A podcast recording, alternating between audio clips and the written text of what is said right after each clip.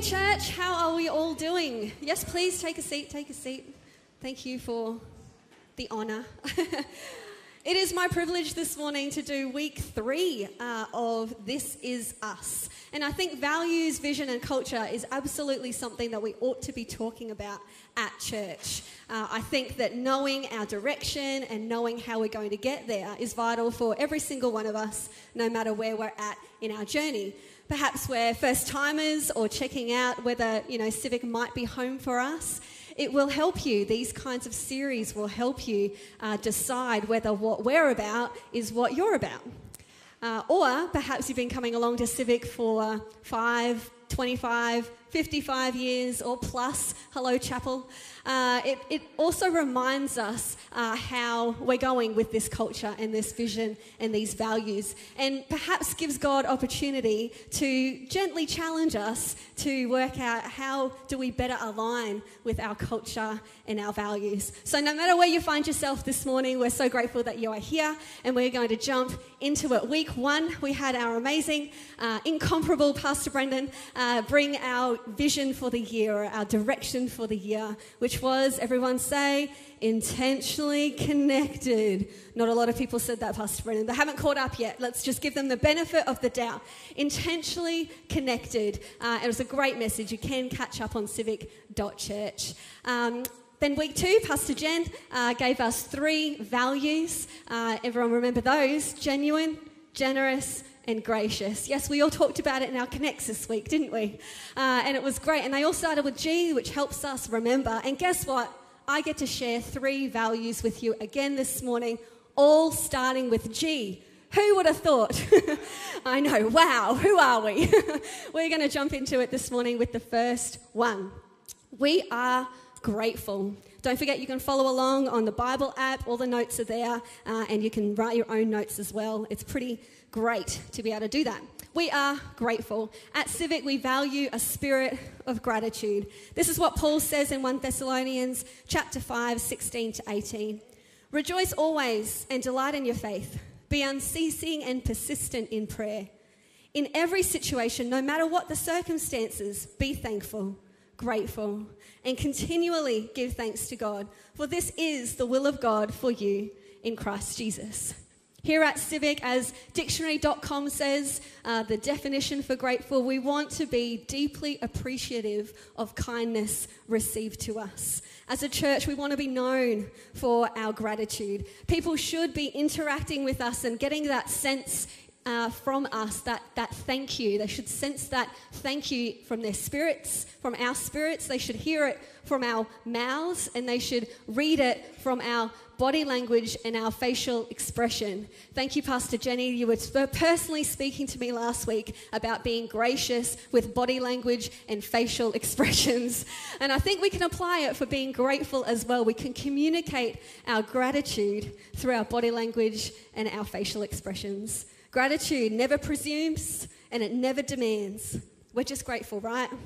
We're grateful when it's great, and we're grateful when it's not so great which is the context that Paul was talking about in this chapter. No matter what the circumstances, be grateful and be, keep being grateful because it's the will of God for our lives. That's what he said.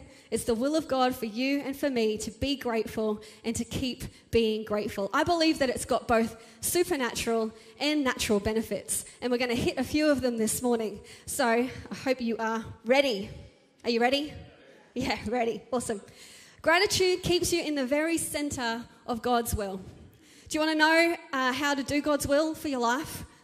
Rejoice in all things, pray in all things, and be grateful in all things. That pretty much wraps it up.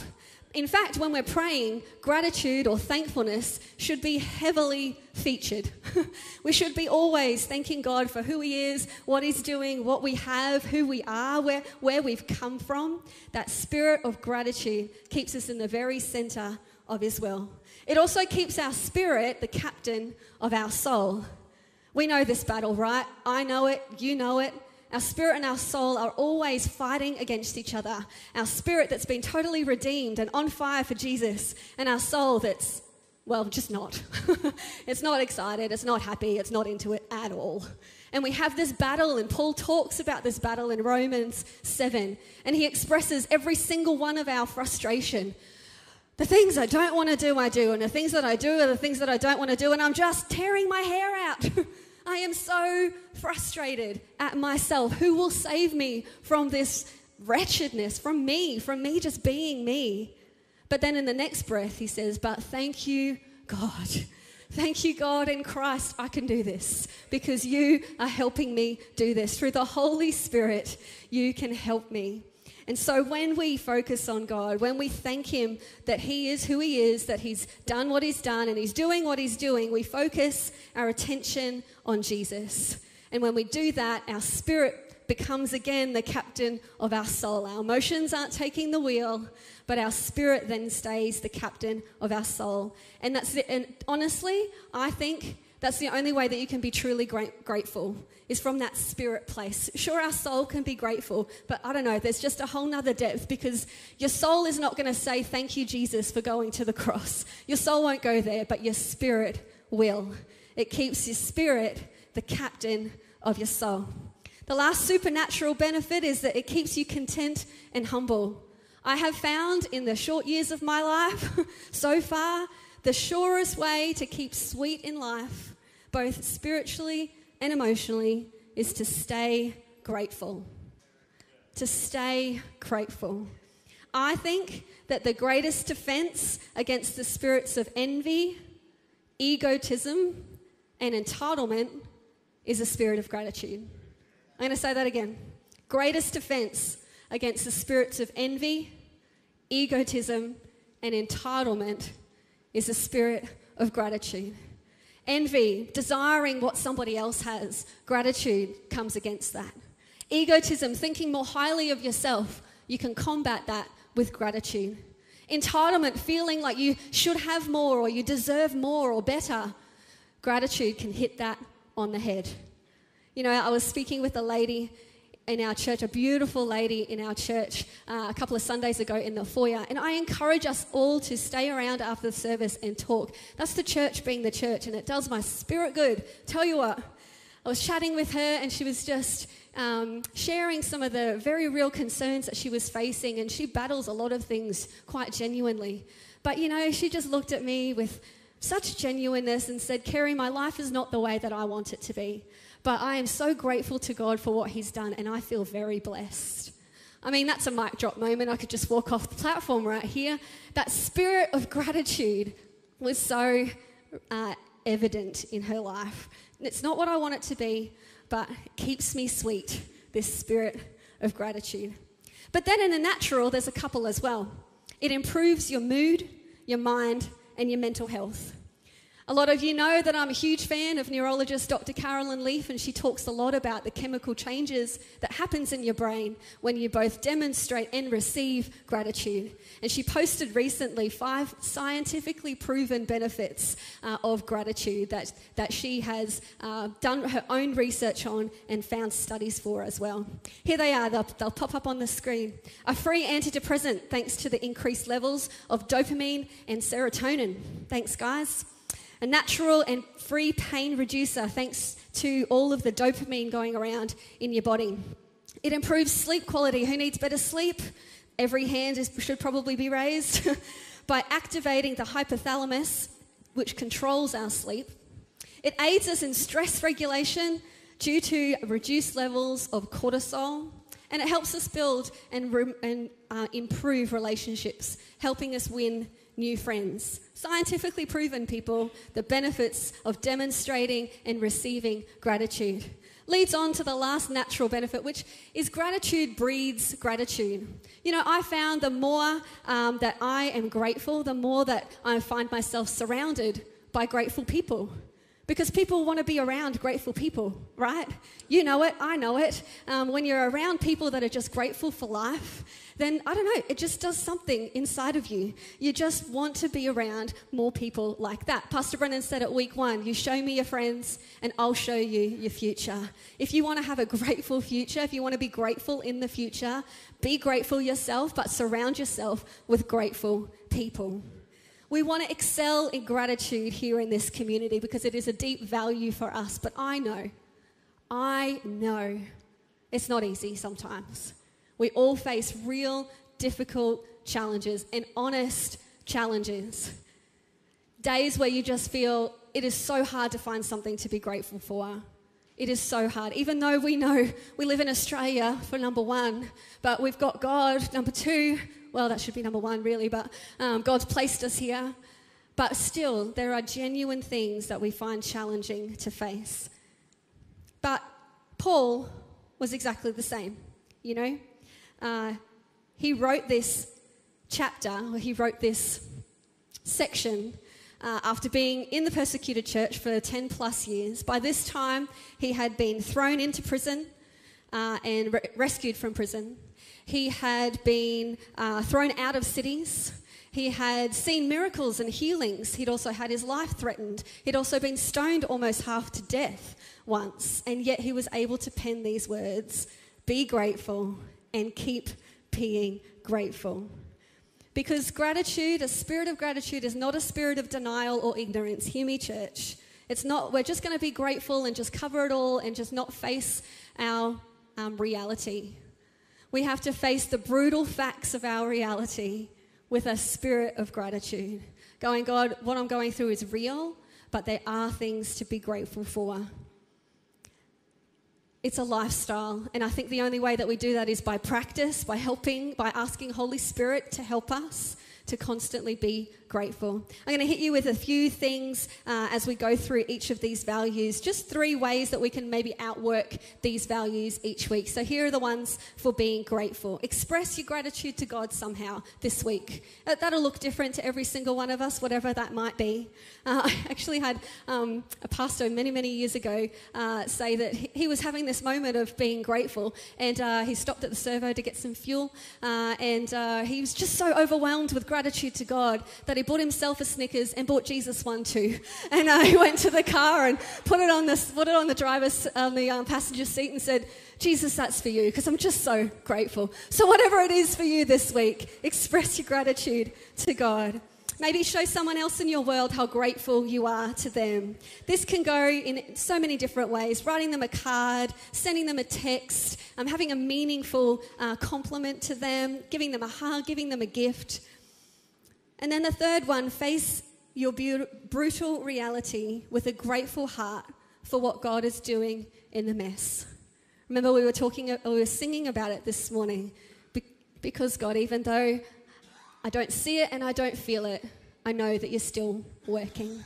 So that's gratitude. We are grateful. We're also generational. Here at Civic, we value a generational mindset.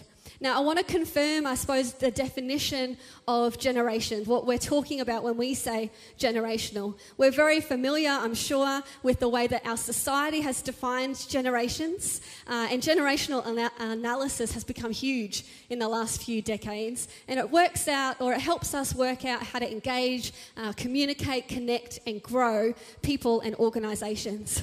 But just for a bit of fun this morning, I want to see who's in the room. We're going to throw up on the screens uh, the breakdown of the commonly referred to generations. And when I come across yours, why don't you raise your hand, or if you get, you know, a bit excited, you can give me a shout. Uh, those uh, online, you can give us a thumbs up in the comments, or chapel, we might be able to hear you from here. Um, so give us a yell as well, just to know who generationally we have in the room. Do we have any builders born before 1946 in the room? Yes, we got a couple of hands there. Very good. Oh, we are so grateful for you guys because you built most of our suburbs, institutions, and infrastructures that we enjoy today. So let's just give them a round of applause, church. We're grateful. We are grateful. What about our baby boomers born between 1946 and 1964? Yes, I knew I'd have to. that's, that's very, oh, one, one, oh, two. Two, two, two, two. Yeah, very good. And I, had a couple more over. Yeah, very, very good. Thank you. Uh, you guys, um, births boomed after World War II, and so did economy, housing, construction, and infrastructure, and pretty much all of Australia just boomed after the war. So you were a part of that.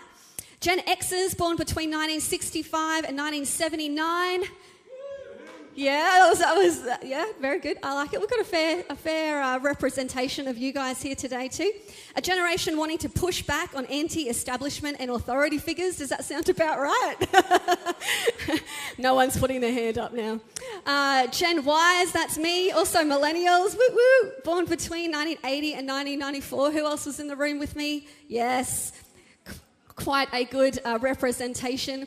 We are best known for smashed Avo, specialty coffee, and travelling abroad. I mean, I would have liked us to be known for something a bit more meaningful, but I can't argue with that. Gen Zs or Zs born between 95 and 2009. Yes, excited from the front row. We've got a few over there. Very cool. Conservative and resilient, keen to learn and make a difference with their life. What do you reckon, Sam? He's just laughing. this is from McCrindle research, people. They don't get it wrong, I promise. And then we've got our Gen Alphas born between 2010 and 2024. Obviously, the current um, generation. Uh, we might have a few here, and of course, up at Boost and Civic Kids as well. They're the first generation to be born solely in the 21st century, uh, shaped by technology, globalization, and of course, our lovely friend, COVID. So we've got a quite good, um, you know, widespread representation of the generations here this morning, and I think that's great in, in a healthy church life. We need that well-roundedness. But we're not just multi-generational here at Civic.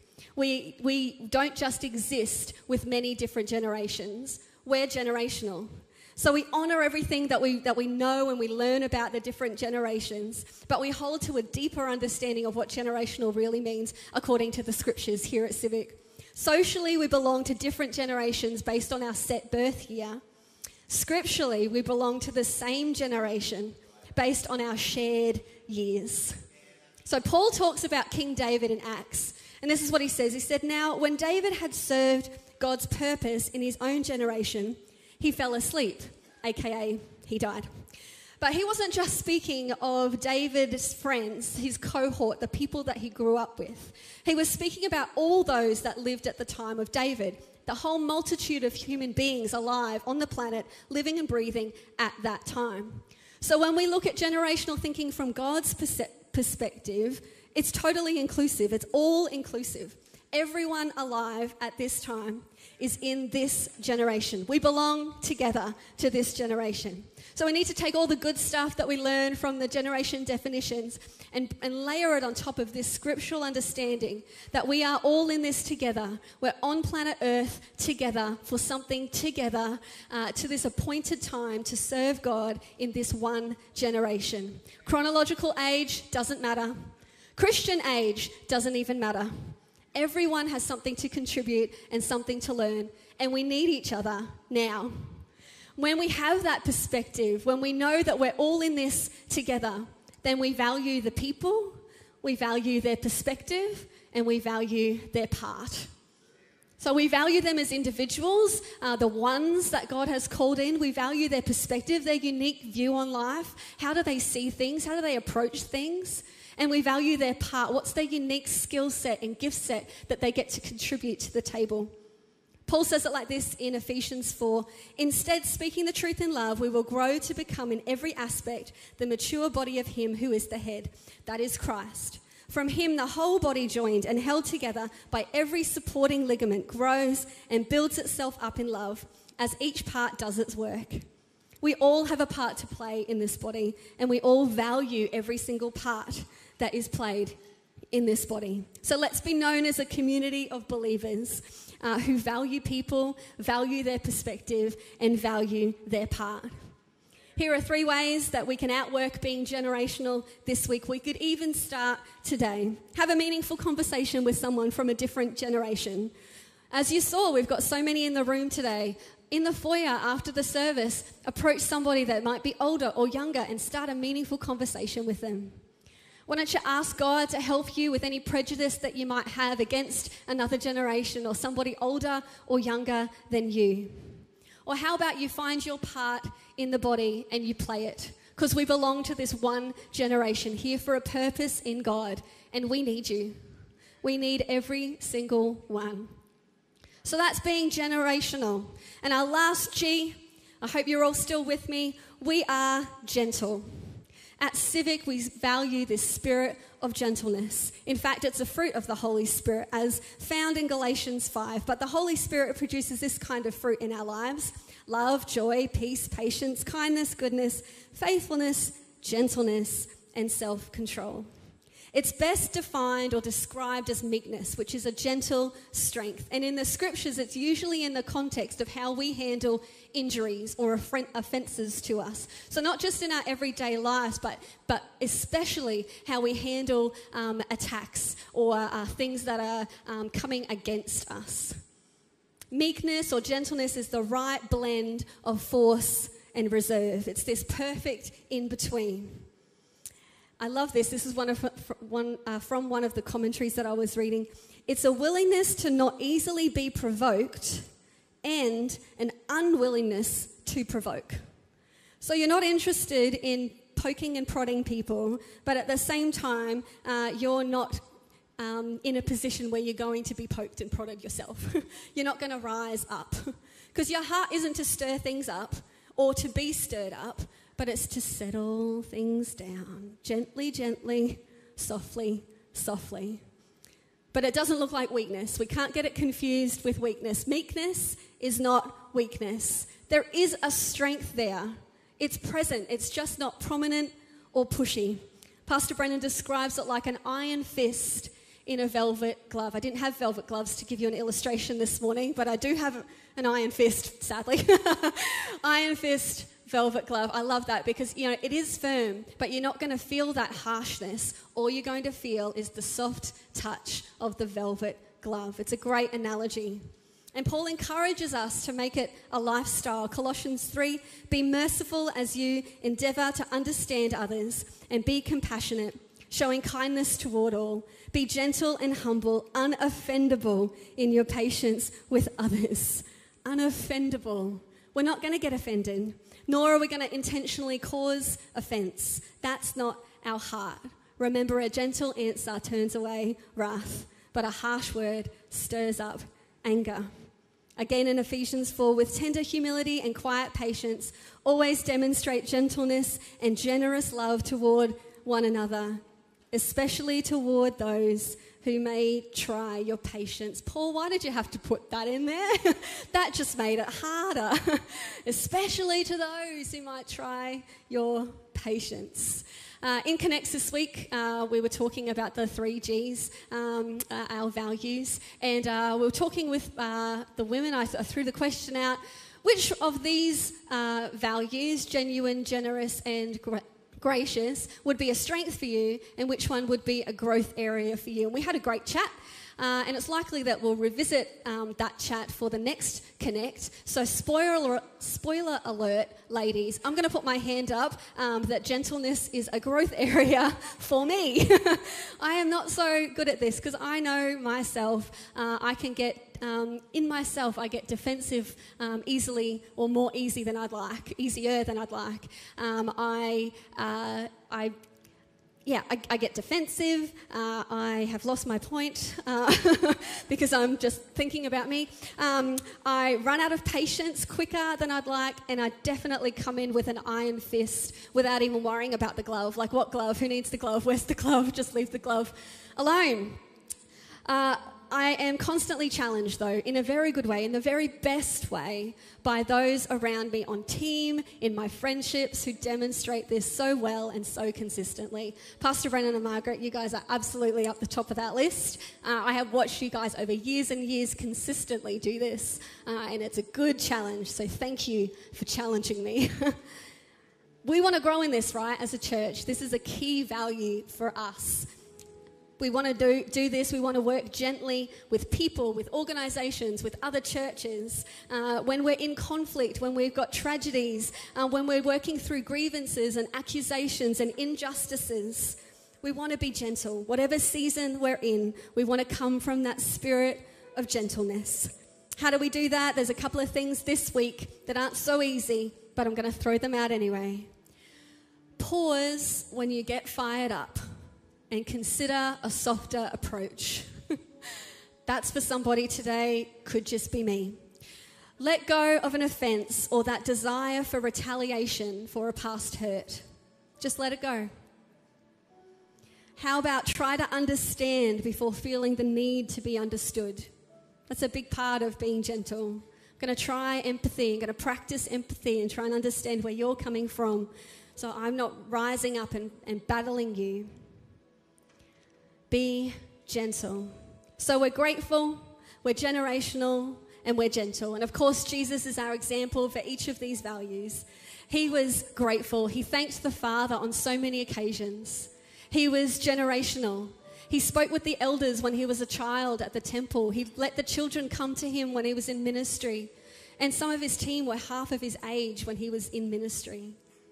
And he was gentle. Look at the way that he interacted with people. Look at the way that he handled the cross, the epitome of meekness.